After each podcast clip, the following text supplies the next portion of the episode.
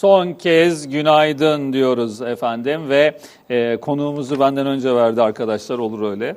E, sayın e, bir kez daha hatırlatalım. Doçent Doktor Cihat Yaycı birazdan yayınımızda olacak ve Mavi Vatan'daki gelişmeler neler, Doğu Akdeniz'de neler yaşanıyor, Filistin ile Türkiye arasında yeni bir anlaşmaya gidilebilir mi? Bu açıklamaları Rum basınında Yunanistan'daki gazetelerde manşet haber olarak değerlendirildi. Yunanistan'ın gözü Cihat Yaycı'nın açıklamalarında. Biz de kendisine soracağız efendim nedir son durum, neler yaşanıyor, Türkiye hangi adım atmalı, neler e, son günlerde olumsuz haberler de kulağımıza çalınıyor. Hepsini işin uzmanına soracağız ama şu e, Filistin mevzu- mevzusuyla alakalı sorularımız olacağı için bir son dakika gelişmeleri, son gelişmeleri aktaralım. Sayın e, Abbas'la, e, Benny Gantz'la Rojhain kentinde evinde bir araya geldi.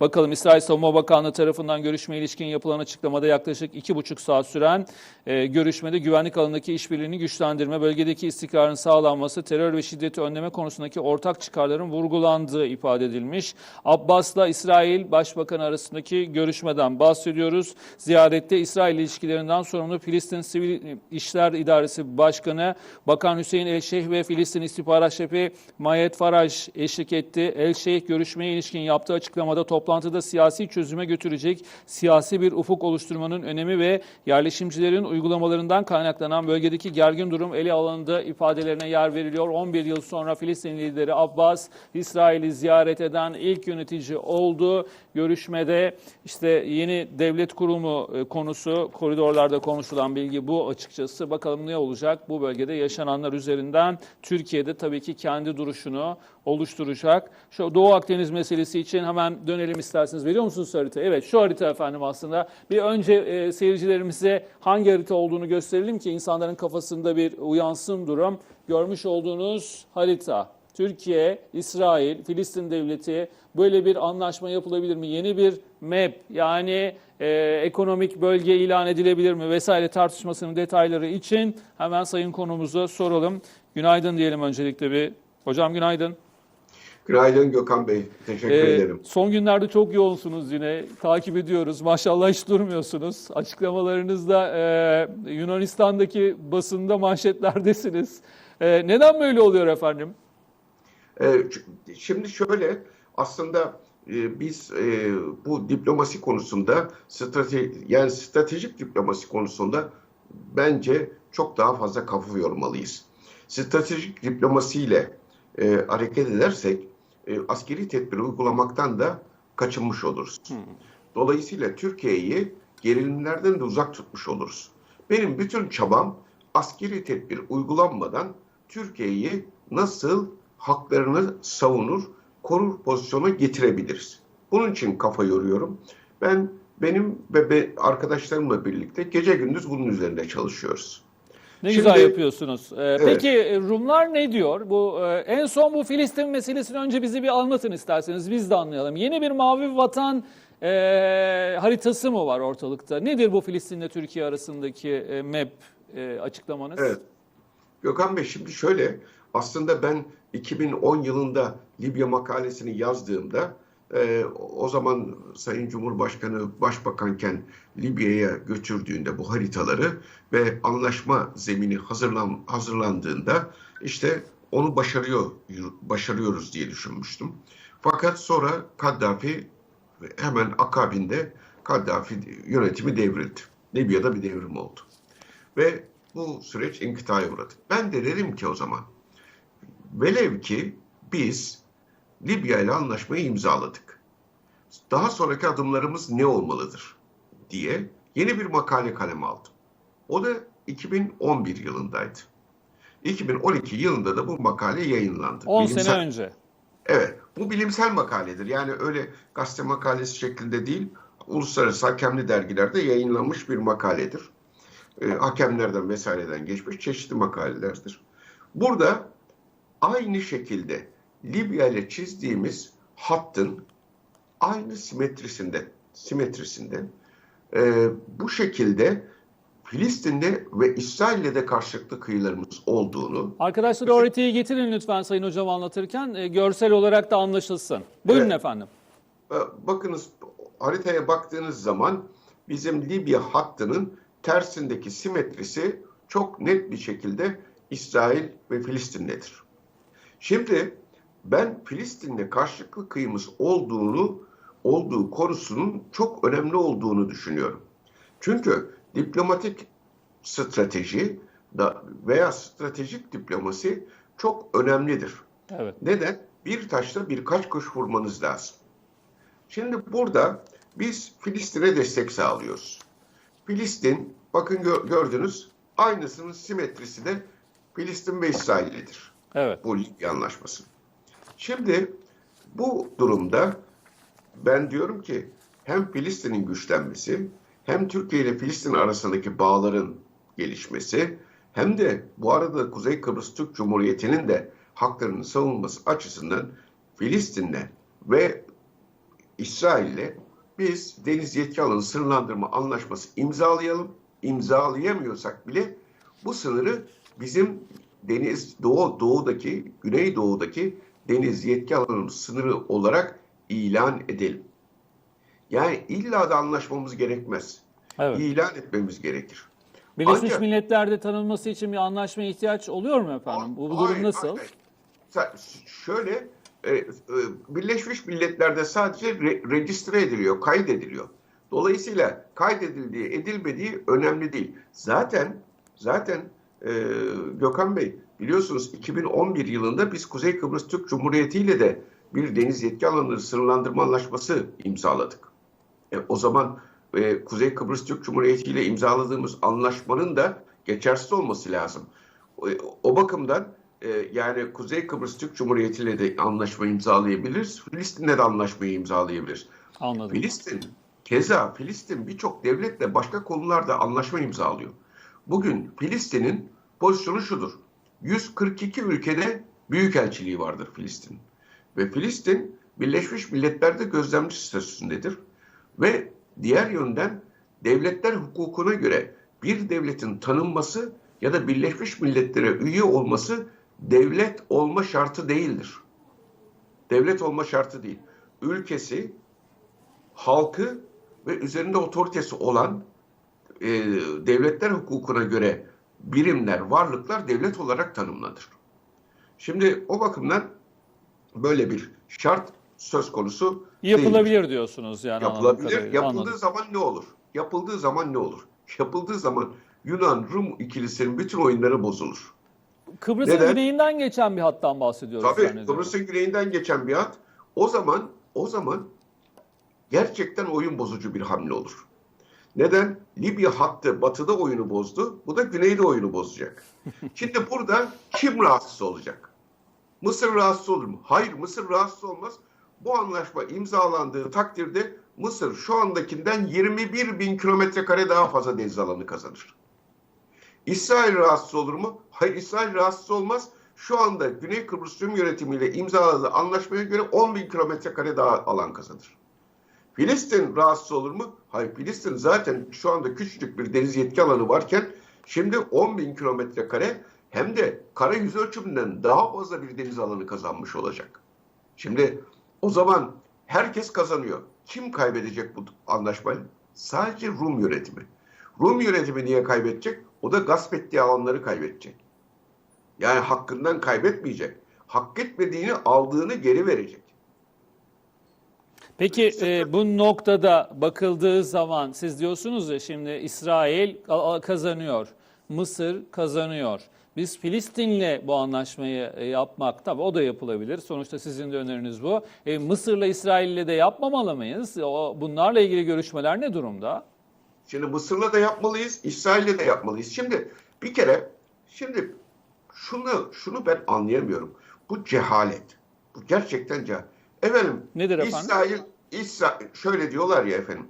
İsrail'le neyi görüşeceğiz? İsrail işte bilmem e, e, bilmem şöyle rejim, böyle rejim. Yahu biz coğrafyadan konuşuyoruz. O coğrafyada karşımızda İsrail değil de Somali de olabilirdi. Hiç fark etmez. Bu Türkiye Cumhuriyeti'nin menfaatini mi? Türkiye Cumhuriyeti bu oyunu Yunan Rum oyununu bozacak bir hamle mi yapıyor? Ve Türkiye Cumhuriyeti bu anlaşmayla bir Kıbrıs adası büyüklüğünde deniz alanı mı kazanıyor? O zaman imzalarım. Bana ne? Onun rejiminden, onun bilmem nesinden. Anlaşma imzalamama da gerek yok. İlan edelim. İlan edelim. Nasıl Güney Kıbrıs Rum yönetimi 2003 yılında münasır ekonomik bölge ilan etti. 7 sene sonra İsrail ile anlaşma imzaladı o hat üzerinde. E Türkiye'de ilan etsin. Daha sonra uygun bir zamanda imzalarsa imzalar. İmzalamazsa imzalamaz. Biz ilan ettiğimizde bundan İsrail rahatsız olur mu? Hayır, İsrail rahatsız olmaz. Üstüne üstlük İsrail Rum yönetimiyle yaptığı anlaşmayı iptal eder. Yani onun için bizim e, konuya Öncelikle biraz- Mısır ve İsrail'de Akdeniz konusunda yanımıza çekmemiz lazım Kesin. en azından. Mısır'da değil. uluslararası e, arenada öyle kişisel e, tartışmalar değil, ulusal çıkarlar her Asla zaman. olmaz. Asla olmaz. Böyle bir şey olabilir mi? Şahsi tutum. İşte yöneticilerin şahsi tutumu, yok hükümetlerin şahsi tutumu. Bunlar milli menfaat meselesidir. Evet, Onun anlıyorum. için bizim bu milli menfaatimiz çerçevesinde devletlerin bir kere altın kural şudur. Altın kural şudur. Devletlerin kalıcı dostlukları ve düşmanlıkları yoktur. Devletlerin menfaatleri vardır. Menfaatiniz uyuşuyorsa iyi ilişkiniz olur. Menfaatiniz çatışıyorsa mücadele edersiniz. Da- Şimdi Pardon buyurun. Mısır'la, Mısır'la, Mısır'la niye aramızı bozuyoruz? Bana ne? Yani şimdi Mısır'la bizim ilişkilerimizin düzeltilmesi lazım. Ki bu konuda da gayretler görüyoruz. Bunu da destekliyoruz. Ki gerçekten canı gönülden destekliyoruz. Geç kalınmıştır ama yapılıyor. Anladım. Şimdi şimdi şuna bakıyoruz. Hangi aşamada peki efendim? Kulağınıza çalınan bir şey var mı? Ee, ne durumdayız Mısır'la? bir, bir takım bir takım istikşafi görüşmeler yapılıyor. Bu Uzun istikşaf zamandır konuşuluyordu. Arka kapı Evet. diplomasisi vesaire dendi. Bir Tabii. resmiyete dökülür mü? dö- dökülür. Bence, bence dökülür. Dökülmesi de gerekir. Ve e, bu konuda yani zaten şunu gö- görelim. Biz Mısır'la ve İsrail'le ilişkimizi geliştireceğiz dediği zaman devleti yönetenler ilk bağıranlar kimler oluyor? Yunan ve Rum ikilisi oluyor. Yani şimdi o zaman Güzelmiş. yapılan hareket, yapılan hareket doğru bir hareket. Şimdi bir de şöyle şöyle olmasın. Efendim devleti yönetenler geçmişte ona buna saydırıyorlardı. Şimdi bak ilişki kuruyorlar. Ya kursunlar, Evet tabii ki. kursunlar, Ya kursunlar. işte hocam e, bu günlük siyasetin e, heyhulası arasında e, ulusal çıkar vesaire bunlar bir Evet. arka plana gidilebiliyor. Ama tabii iktidarın da bu konuda yapması gerekenler var sizin de söylediğiniz gibi. Tabii. Ya Birlik ve Beraberlik Noktası isimli bir kanaldayız şu anda. E, ve e, ben hep söylüyorum ekonomik anlamda da e, ülkenin geleceği olan gençlerimiz hakkında da bir masanın etrafında buluşuverin diyorum ama Türkiye'de siyaset kutuplaşma üzerinden ne yazık ki ilerliyor. Bu noktada da çok bir araya gelebilecek gibi durmuyoruz. Şu, bu Akdeniz konusunu e, yine söyleyecekleriniz varsa alırım ama Türkiye Gazetesi'nden bugün bir haber dikkatimi çekmişti. Onu da e, aktardık. E, Bu Esad'la görüşüldüğü ve e, PKK'ya yönelik bir operasyon başlatılacağı, bölgedeki sakinleşmenin ardından Türkiye'deki göçmenlerle ilgili adımlar atılabileceği şeklinde bir değerlendirme var. E, Türkiye Şam yönetimiyle e, Rusya üzerinden herhalde yapıyorsa da bu ilişkiyi yürütüyor ama hani o noktada nasıl bir görüşünüz var merak ediyorum. Deneyimli bir isim olarak ne dersiniz efendim bu görüşmelere? Şimdi şimdi e, bir kere şöyle söyleyelim. Ee, burada e, bizim e, her türlü harekatta, askeri harekatta bir siyasi hedef olur. Yani siz yaptığınız askeri bir müdahalede, askeri bir harekatta ulaşmak istediğiniz siyasi hedefi gerçekleştirmek istersiniz. Elde etmek istersiniz. Bizim siyasi hedefimiz nedir Suriye'de? Bunu açıklıkla ortaya koymak lazım. Evet. Bir, terör kaynağı, terör odakları orada olmasın. Türkiye'nin güvenliğine tehdit oluşmasın. Tamam. Şimdi bunu sağlayabiliyorsan, kimle sağlıyorsan sağla. Anladım. İkincisi, oradaki Türklere baskı zulüm yapılmasın. Üçüncüsü, üçüncüsü Türkiye'nin Türkiye'nin hemen yanı başında Türkiye'ye karşı bir işbirliği oluşturulmasın. Değil mi? Güvenliği meselesi. İşte bunları sağlayabiliyorsak sağlayalım. Bunları sağladı, kimle sağlarsak onunla sağlayalım. Türkiye'nin menfaati neyse ona bakalım. Biz eğer oradan terör odaklarının temizlenmesini sağlayabiliyorsak, Türkmenlerin, Türklerin varlıklarını garanti altına alabiliyorsak ve Türkiye karşıtı herhangi bir işbirliğinin önüne geçebiliyor ve onun garantisini alabiliyor isek ve bunların hepsinde Suriye'nin birlik bütünlüğü içerisinde yapılmasını sağlayabiliyor isek o zaman ben- bence siyasi hedefler ele geçirilmiş demektir. Bir de bu noktada zannediyorum Türkiye'deki işte sayıları herkes başka bir şey söylüyor ama tam e, kayıt var mı ondan da emin değilim artık. E, günlük siyasete de malzeme olmaya devam ediyor. E, göçmenler mevzusu milyonlarca ki Türkiye'nin ekonomik e, dalgalanma yaşadığı o günlerde Türk insanının hakikaten e, gelinen noktada ekonomik e, sıkıntı yaşadığı bu günlerde Türkiye'deki Suriyelilerin e, varlığı zaman zaman siyasete de malzeme ediliyor. Edilmese daha iyi ya oluyor. Bu Suriye'ye geri dönüşleri üzerinden cümleler kuruluyor galiba. Sizce mümkün mü efendim? Siz ne dersiniz bu saatten sonra bu duruma? Şimdi şöyle, bakın e, resmi, resmi açıklamayı ben şuna e, dayandırıyorum. Bakanlar ne dediler? Devletin 8 milyon dediler. 8 milyon biz Suriyeli'ye bakıyoruz dediler. İşte bir kısmı hemen bizim Suriye sınırının dışında, Evet. bir kısmı da büyük kısmı da içeride. Şimdi bizim e, yani bunun insanlıkla vesaireyle insani ünlem şeyle tarif edilmesi çok zor bu durumun. Yani efendim bunlar gelsinler. Ya 8 milyon demek yüzde 10 demek. Türkiye nüfusunun yüzde 10'u demek. Demografik bir değişimi ifade ediyor aslında. Bu- Bugün Kilis, Kilis'in yüzde 75'i Suriyeli olmuş. Pes. Arapça konuşuluyor. Yani yüzde yüzde 25 kalmış. Mersin, Adana, Gaziantep, Urfa, Kahramanmaraş, bu Hatay, Değil mi? Bun- Bunlar bunlar bunlar da yakında ikinci seçimlerde birinci seçimde değilse bile kilis kesinlikle birinci seçimde de ikinci seçimde Suriyeli belediye başkanlarıyla karşılaşacağız.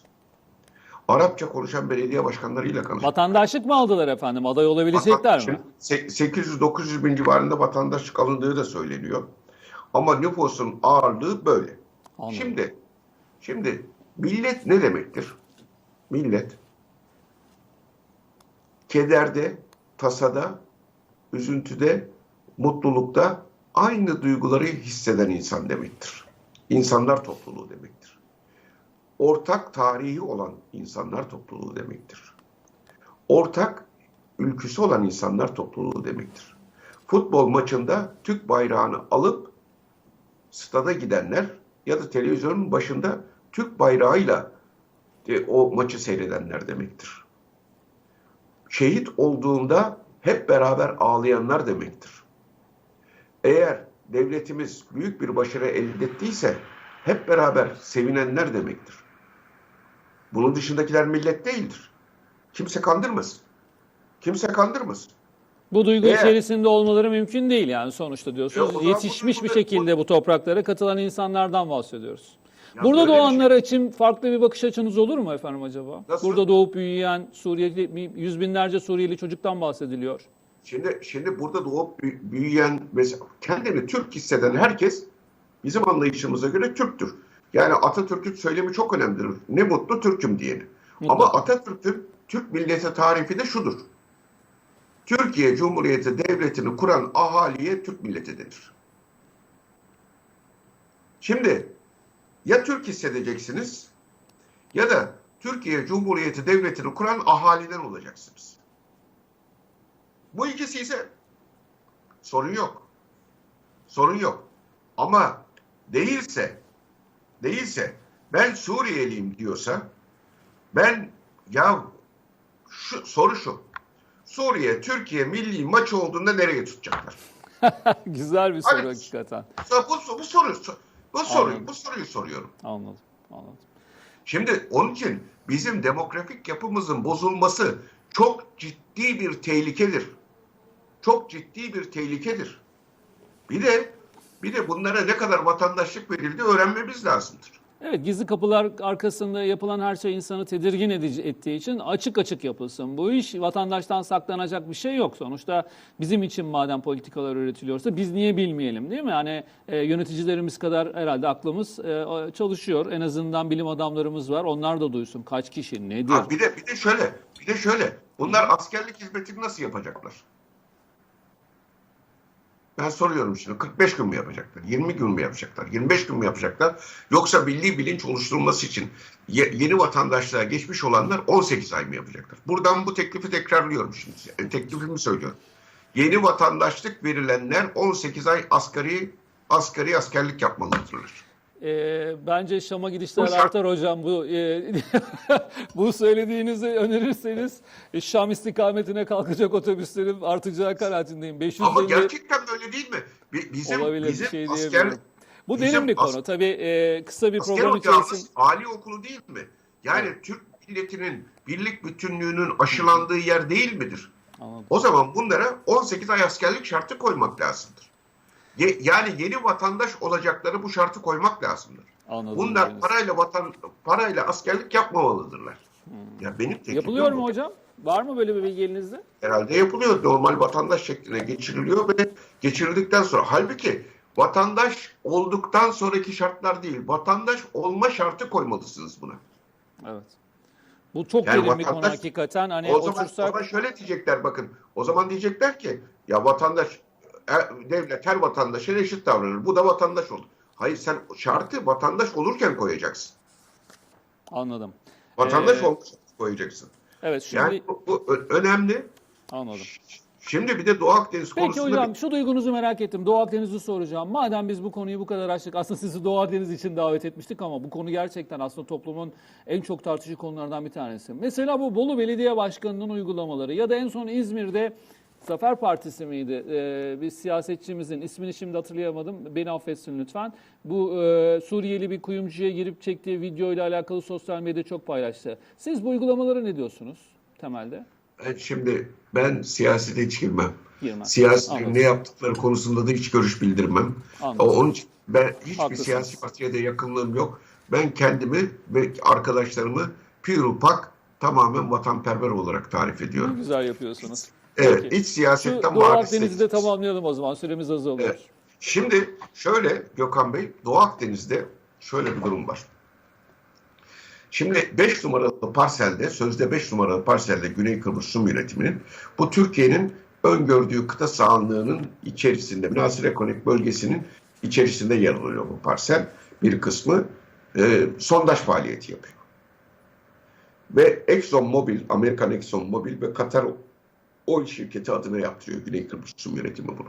Şimdi Güney Kıbrıs Rum yönetimi madem böyle bir şey yap, yapıyor. Neden yapıyor? 22 Aralık 2020'den itibaren Türkiye gemilerini çekti. Bir tane gemi bıraktı. Diğerlerinin hepsi Karadeniz'e gitti. Kalan sismik araştırma gemisi de Antalya Körfezi'nin içerisinde, Anamur'un karasuları içerisinde ve yani e, Sevil haritasının içerisinde hareket ediyor. Türkiye bunu da bir de ilan etti Navtex'te. Ben bak dışarı çıkmıyorum. Bak ben ıslah oldum anla, imajı verdi.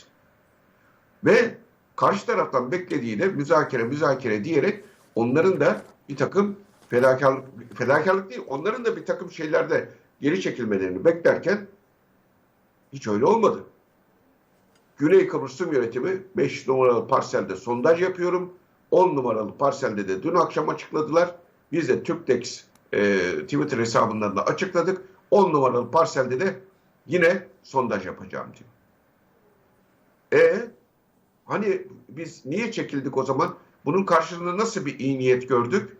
Görmedik. Üstüne üstlük Avrupa Birliği de 3 hafta önce Türkiye'ye karşı yaptırımları uzattı bir yıl daha. Ne elde ettik biz geri çekilmekle?